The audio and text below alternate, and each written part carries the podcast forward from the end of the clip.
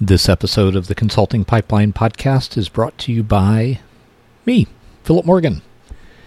Hey, if you are a self employed software developer or running a small dev shop and wondering how specialization might turn into stronger demand for your services and higher revenue down the road, then my services might be a fit for you. I have everything from affordable, pay as you go monthly group mentoring all the way up to one on one retainer services for clients who need to create transformation in their business faster or who just need closer attention as they navigate this journey of specializing.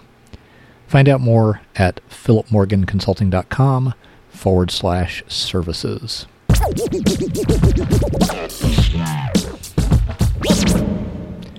Reaching into the mailbag today, I got a question from Mr. L and it is a fantastic question. It serves a an ulterior motive I have, which is for a while I have been wanting to review a fantastic book called The Business of Expertise by David C. Baker. And I think Pierre's question actually gives me an opportunity to start a series of a few episodes where I do a bit of a book review. And the reason that I wanted to do more than just say, oh, you should read this book that David has written is because I think that it's just so relevant to uh, the audience of this podcast and the type of change that I'm trying to help you all create in your businesses, which really is a change that has more to do with expertise than almost anything else. So that's why I want to spend more than just a sort of surface level, cursory amount of time telling you about this book, The Business of Expertise. Here's uh, Mr. L's question. He says, Hey, Philip, I was talking to a friend the other day, and he told me his company is making $200,000 per month. I was impressed. When we discussed about his positioning, he said his positioning is we do growth marketing for startups. So, just to give you a bit of background, growth marketing is about fixing parts of the funnel where leads are leaking. Their customers might struggle to acquire traffic, convert visitors into leads, convert leads into customers, or finally retain customers. This seems to me like a complete lack of positioning. And I thought, how can they be so successful? What would you say? How can they be so successful without niching down? Awesome question. Mr. L, and I really appreciate you sending that in. So there are, I think, more than one way to think about your question. One is they have narrowed their focus some. They they've identified a discipline or a, a, set of skills or a problem they solve. That's the we do growth marketing part. And they've identified a target audience, which is uh, startups. So they have uh, they they're not a pure generalist in this case, and I'm sure you know that. But I think what's coming out of your question is how can they be successful without something more specific than that? Something more specific than saying we do growth marketing for startups. And the short answer may be obviously I don't know. I don't know them. I don't know the specifics of their situation. Maybe it's luck. Maybe they um, have a uh, relative who is a venture capitalist and feeds them a tremendous amount of work, and they have to do nothing whatsoever to get that work. Or maybe they just lucked into a, a really huge project and they're, you know, $200,000 a month in revenue is distributed across three clients, and one of those clients is 80% of the revenue, and they failed to mention to you that despite their attractive looking revenue numbers, they're absolutely terrified that it's all going to go away with very little notice. So, without knowing some of those details, I can't say. But I do want to speak to one thing that I've seen that David C. Baker identifies in his book that is the probably the most common reason why a poorly positioned firm can do very, very well financially, at least in the short term. And then I'll try to remember to identify a second reason. But I kind of want to give main stage uh, and put the spotlight on this primary reason. And in a single word, it's confidence. I'm actually going to read a paragraph or three from David's book. I hope that's okay. I think that falls under fair use.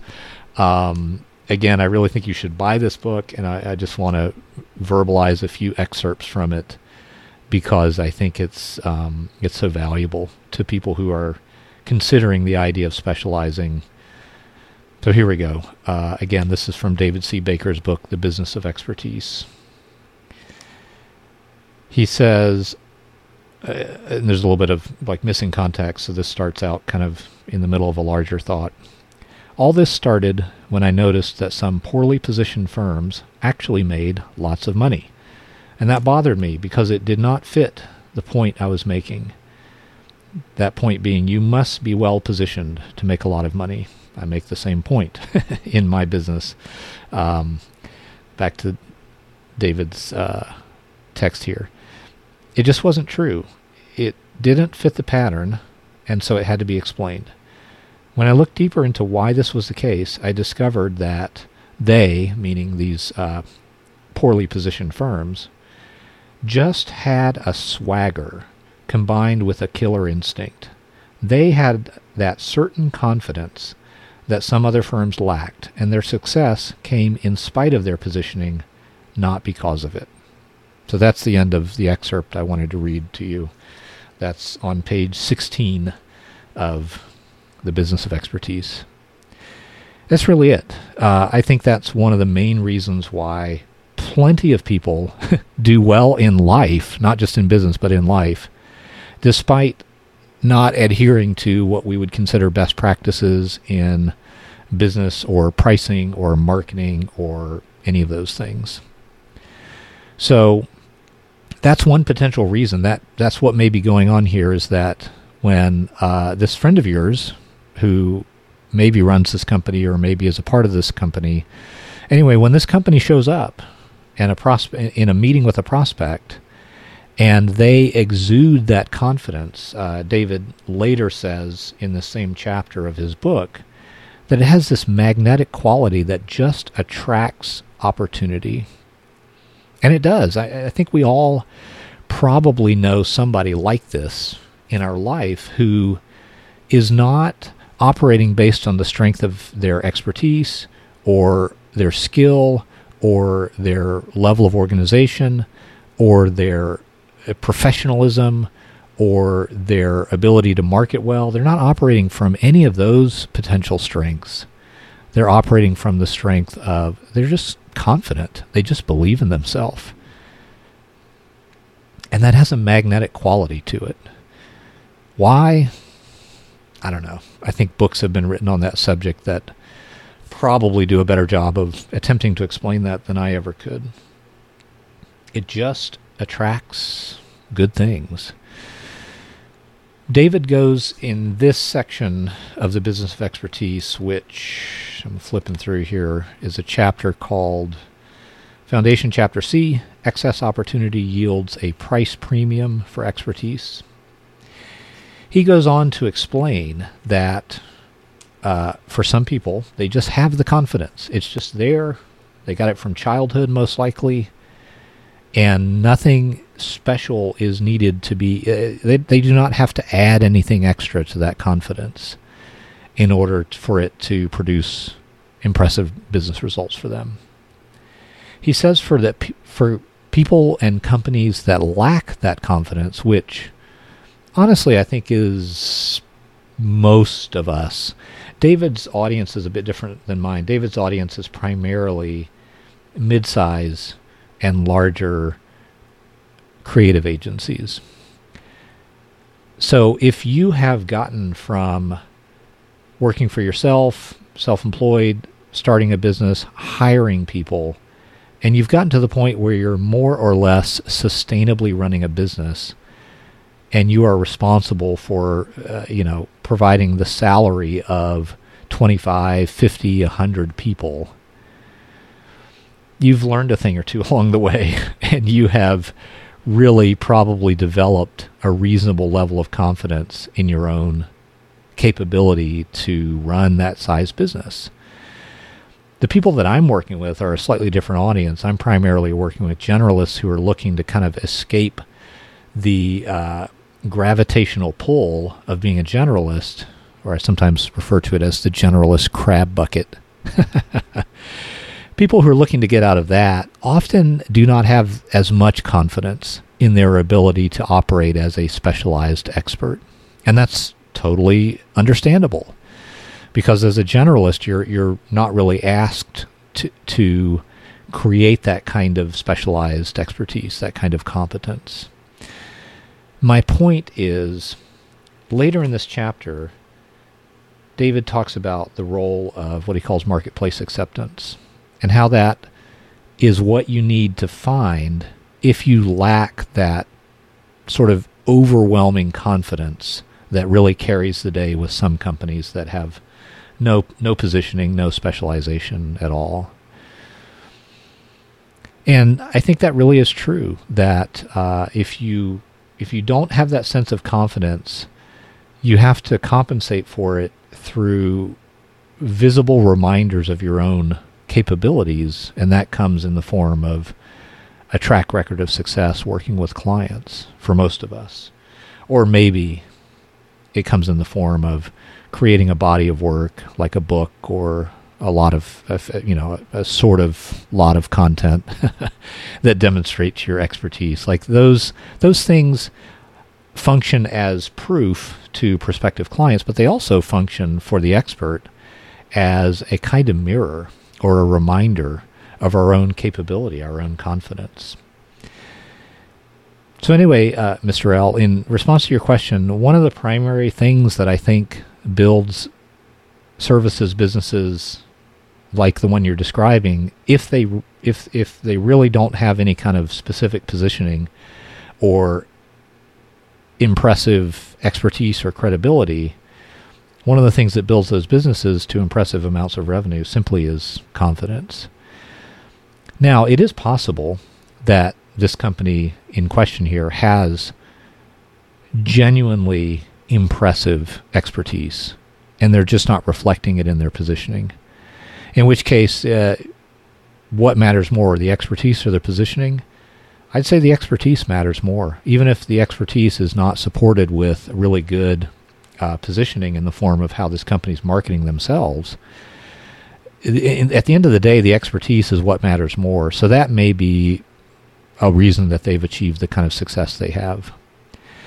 I, I want to, I, I, said I would do this, and I, I want to point out a second potential reason why some companies have impressive or even explosive growth for no reason that we can attribute to positioning or specialization or expertise.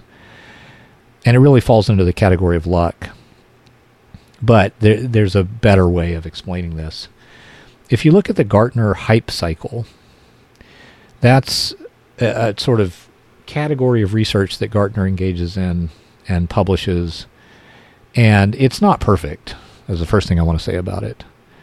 But it's a nice map that kind of orients your thinking around what tech, where technologies are in terms of maturity, and specifically where they are in terms of how people are talking about them. And that's the hype part, H Y P E, the hype part of the hype cycle.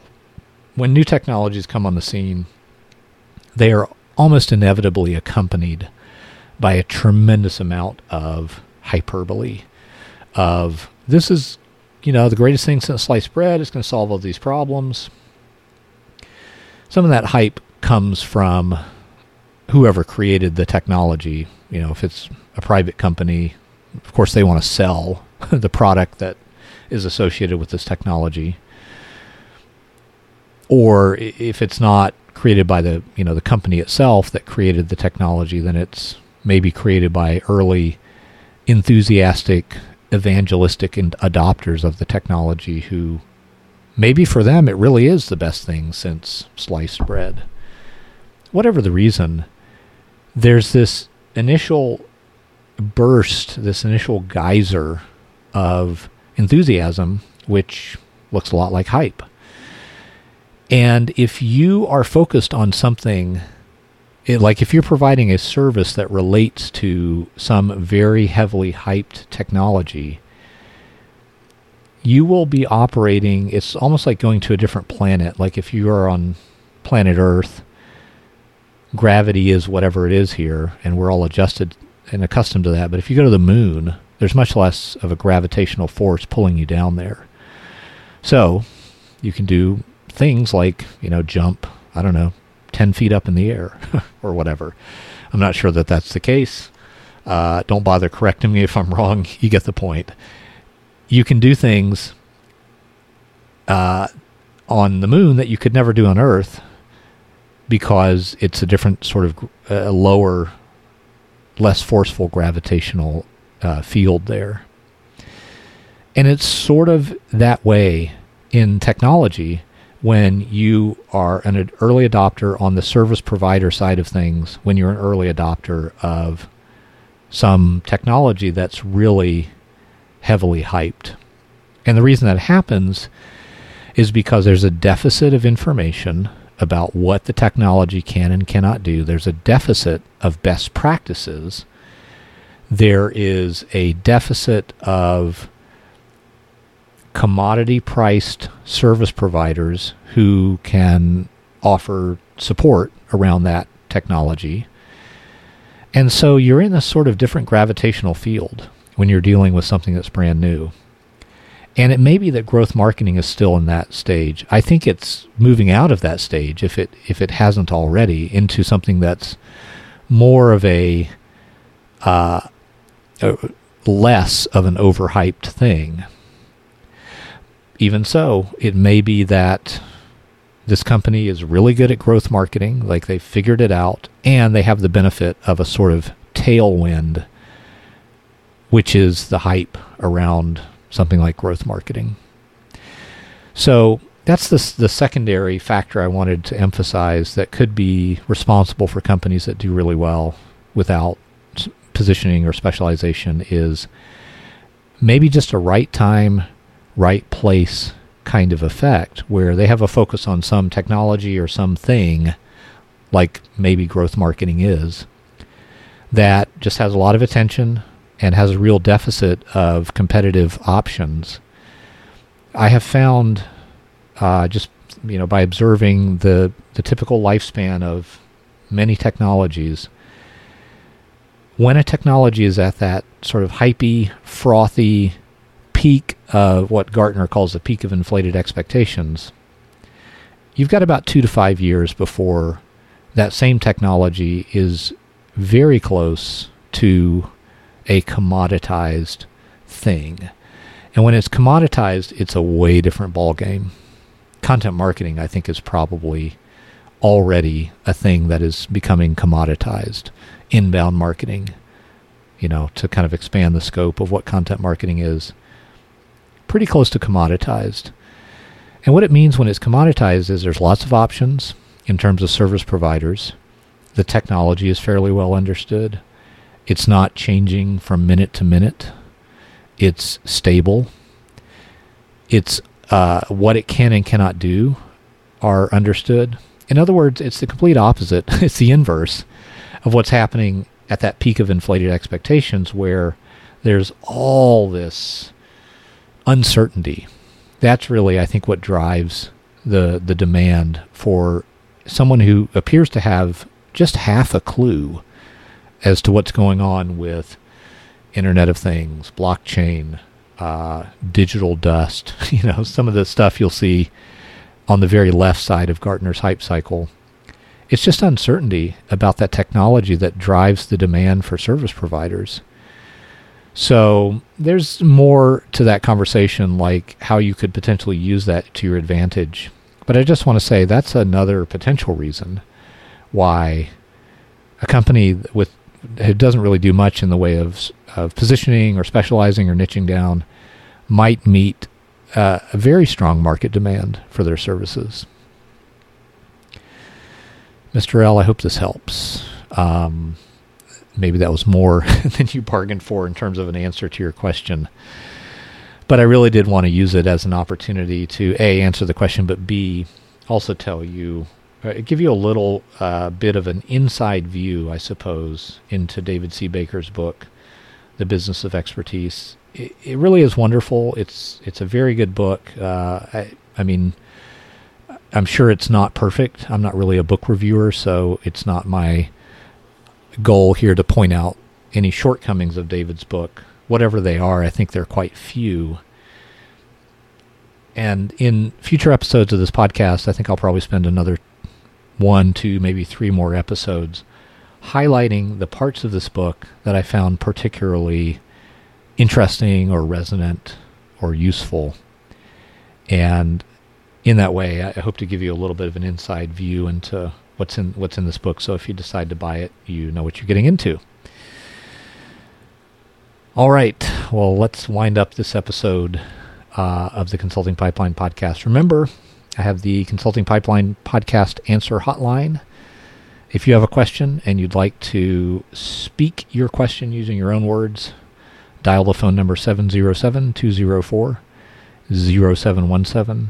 Record it, your question for me there. I'll play it on air and do my best to answer it. I'll end the show with a shout out to the one person in Kazakhstan who has downloaded one episode of this podcast. If you can download just one more episode, or maybe even convince a friend to subscribe to the Consulting Pipeline podcast, you will leapfrog past your rivals in Lebanon, Cayman Islands, El Salvador, Honduras, Nepal, Uruguay, and Venezuela in one fell swoop. You'll make your country proud, in addition to getting an earful from me about specialization. I'll be watching the podcast status for your signal. I'm rooting for you, Kazakhstan.